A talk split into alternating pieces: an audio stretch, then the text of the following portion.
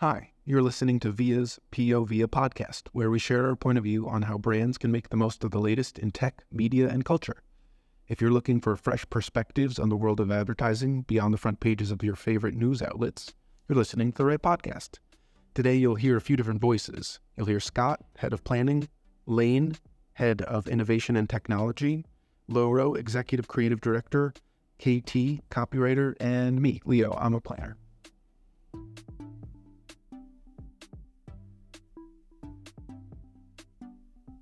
So in 2022, Crocs revenue was 3.95 billion. And then Lane, you might say, how does that compare to other sandal companies? and I'd say Birkenstock for that same year is 1.24 billion. Crocs seems to be doing quite well.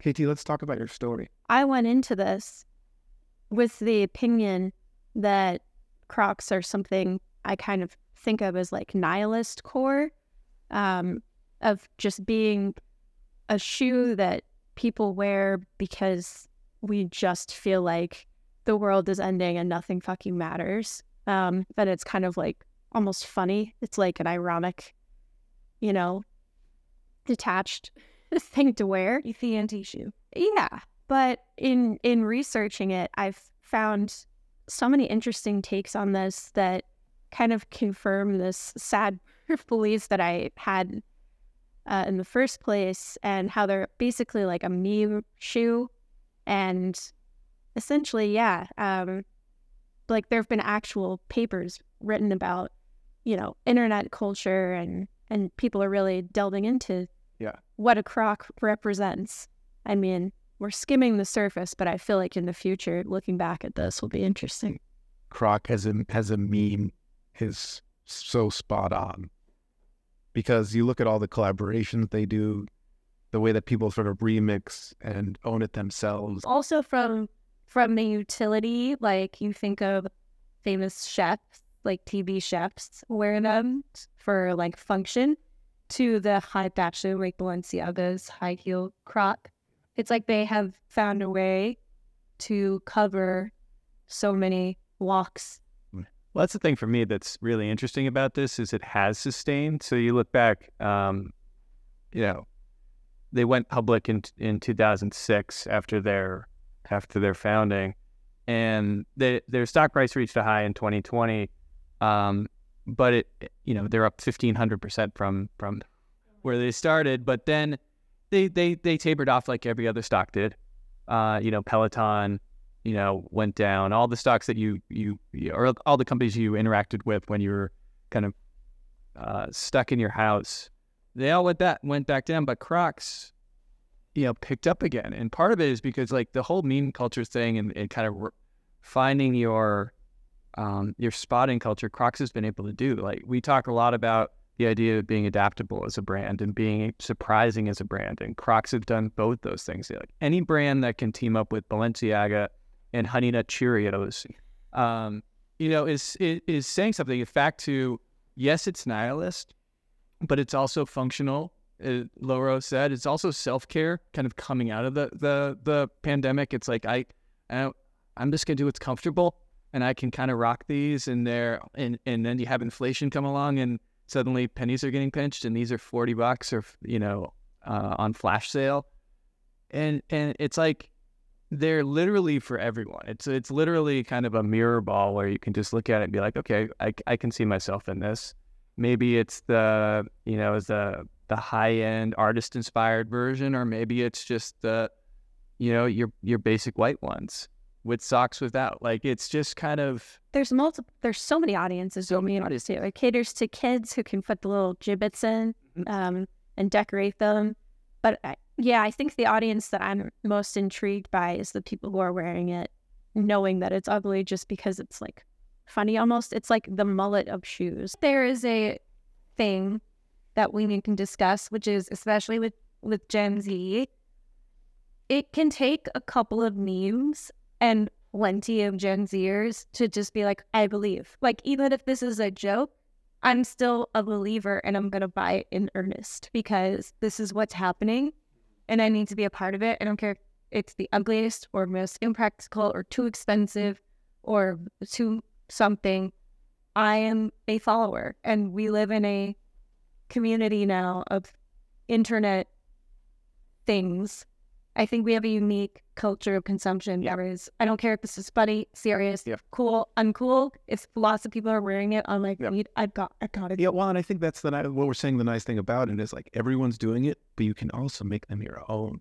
But I also think there's an element of it that's very expressive. Like I'll go back to pop collars. Pop collars was just a, signi- a signifier of I'm in preppy culture. It's a Right. seat of me being part of that culture, Right. right? Like. I, It was class. Yeah. a little bit. Of, it was a little bit of class. It's a little bit. Of act, there was a lot of things wrapped up in that, and it was narrower in terms of its expression versus Crocs. Like I'll give you an example. Um, you can see, you know, Questlove on the red carpet in in Crocs, right, at an award show. Um, that's kind of dialed up, comfortable. Like he's saying something by wearing them. There's your average eighth grader walking around with socks and Crocs because they, as you said, don't give a fuck and the world's burning and whatever. I'm going to do it comfortably. Um, there's, you know, the McDonald's stands that are like buying up the Hamburglar and Grimace Crocs because they just love McDonald's and think it's hilarious that McDonald's made them. And so it's a part of collector culture. I'm going to collect these and it's part of what I do. Um, there's, I, I saw on Instagram yesterday, this guy, he sits uh, courtside at the Lakers. He's almost, he's almost like the Spike Lee of the Lakers. And his fits are crazy and they're always, always with Crocs. Different color Crocs, sock Crocs with socks, Jokes or no? no Jibbitz mostly. Although I don't know, I didn't look closely enough. But it was like he was clearly expressing something. He clearly didn't think he was ugly. He was dapper as all get out and looked great with Crocs. Like it, it just made so much sense that they were there. And so uh, me, I give credit to, to Crocs or like sort of uh, navigating these these sort of trendy like moments and continuing to reinvent themselves in a way that is extending their their their spotlight. I, I believe that that they're exceptional at that. Like like I, I don't want to like take away from the sort of uh you know the the ability that they have to market themselves. I think they've they've done exactly what you're supposed to do in these moments. I guess it just in my head, I don't see this phenomena as being that unique. you wonder if it's going to be a classic. You wonder if it's going to stick around in the way that, and, and I'm looking at um, Katie's shoes. She's wearing Converse. You think of like that came that came from the basketball world. It was co-opted by by by the music world. It's been hand drawn on in countless you know schools and kind of accessorized and bedazzled and all that stuff. Like it is a mode of expression. It's super functional. Yeah. Uh, in some ways, there's a lot of analogies between Crocs and and um, and Converse in the sense of how they play with different kind of um, uh, kind of niches of culture, and it stayed relevant over time to the point where they are the default in a lot of ways. Like they are the shoe. Like if you the nonconformist shoe that everyone has. I think it's interesting to me too with the timing of the pandemic. And you would think that coming out of the pandemic, there would almost be a renaissance of people wanting to like wear things that we feel really good. And yeah, you'd think it would be maybe be more of a refined, we're 20s, but instead, Crocs stuck around because we came out of the pandemic being like, oh, fuck. But discuss the earlier point, though, it's become part of an ensemble of style. It's a look. It, and so Crocs are part of that look. Yeah. So it's not pure apathy, like as a wardrobe, but it's it's a badge of part of a of an ensemble. or did the apathy of Gen Z, who are currently youth culture, define a fashion style that has now extended into celebrity? I think that's more what it I think it's it, it's it's to me it's like a mirror of of like punk rock where punk used to mean something and was different and then it kind of became mainstream fashion. It's just that this had this weird renaissance thing instead of the Nirvana was the pandemic. Punk rock. But also, Crocs are not alone in the uglification of fashion. Yeah. I mean, I agree. I'm out here with the least attractive jeans that anyone's ever seen every morning. I'm out here wearing jackets that are three sizes too big and weird bucket hats. Like, it's all ugly. It's So did Crocs get lucky or they, did they lead the I'll truck? be part of it. Yeah. It's what honestly I do. Yeah, it just happens to be that they were ugly to begin with. and that's fitting in with the broader And we're all ugly now. And fugly cool. I mean, you seen like those cars that are like literally like shit brown colored now, like that weird gray, like like It's the new like like that is the ugliest thing I've ever seen. Like that color is horrible, but like that was intentional. Like somebody is introducing ugly as fashion, as trendy.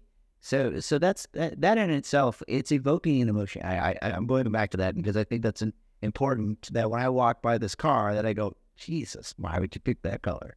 Like that's that was intentional. That's what they want you to to, to feel until it's normalized and you're like you actually kind of like it. I think the whole my, my whole premise is based on the subjective opinion that Crocs are so ugly.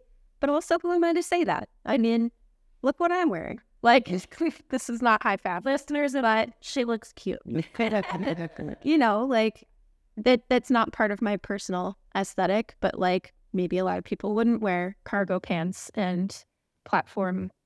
I know creativity, which creativity in its sort of basis form kind of requires the emotional component. Like, like you, when you create, when Jackson Pollock created that painting, the first one he did, and people were like, what the fuck is this? Like that, that was an emotional moment that people had over a piece of art that over time to, to time for other people to sort of see past that initial immersion and go and see some value it and, and, and, and actually find beauty in something that was once considered very ugly. I think that that's a normal sort of path of creativity. Creativity should make you uncomfortable. If you haven't already, please subscribe and stay tuned for more. Thanks.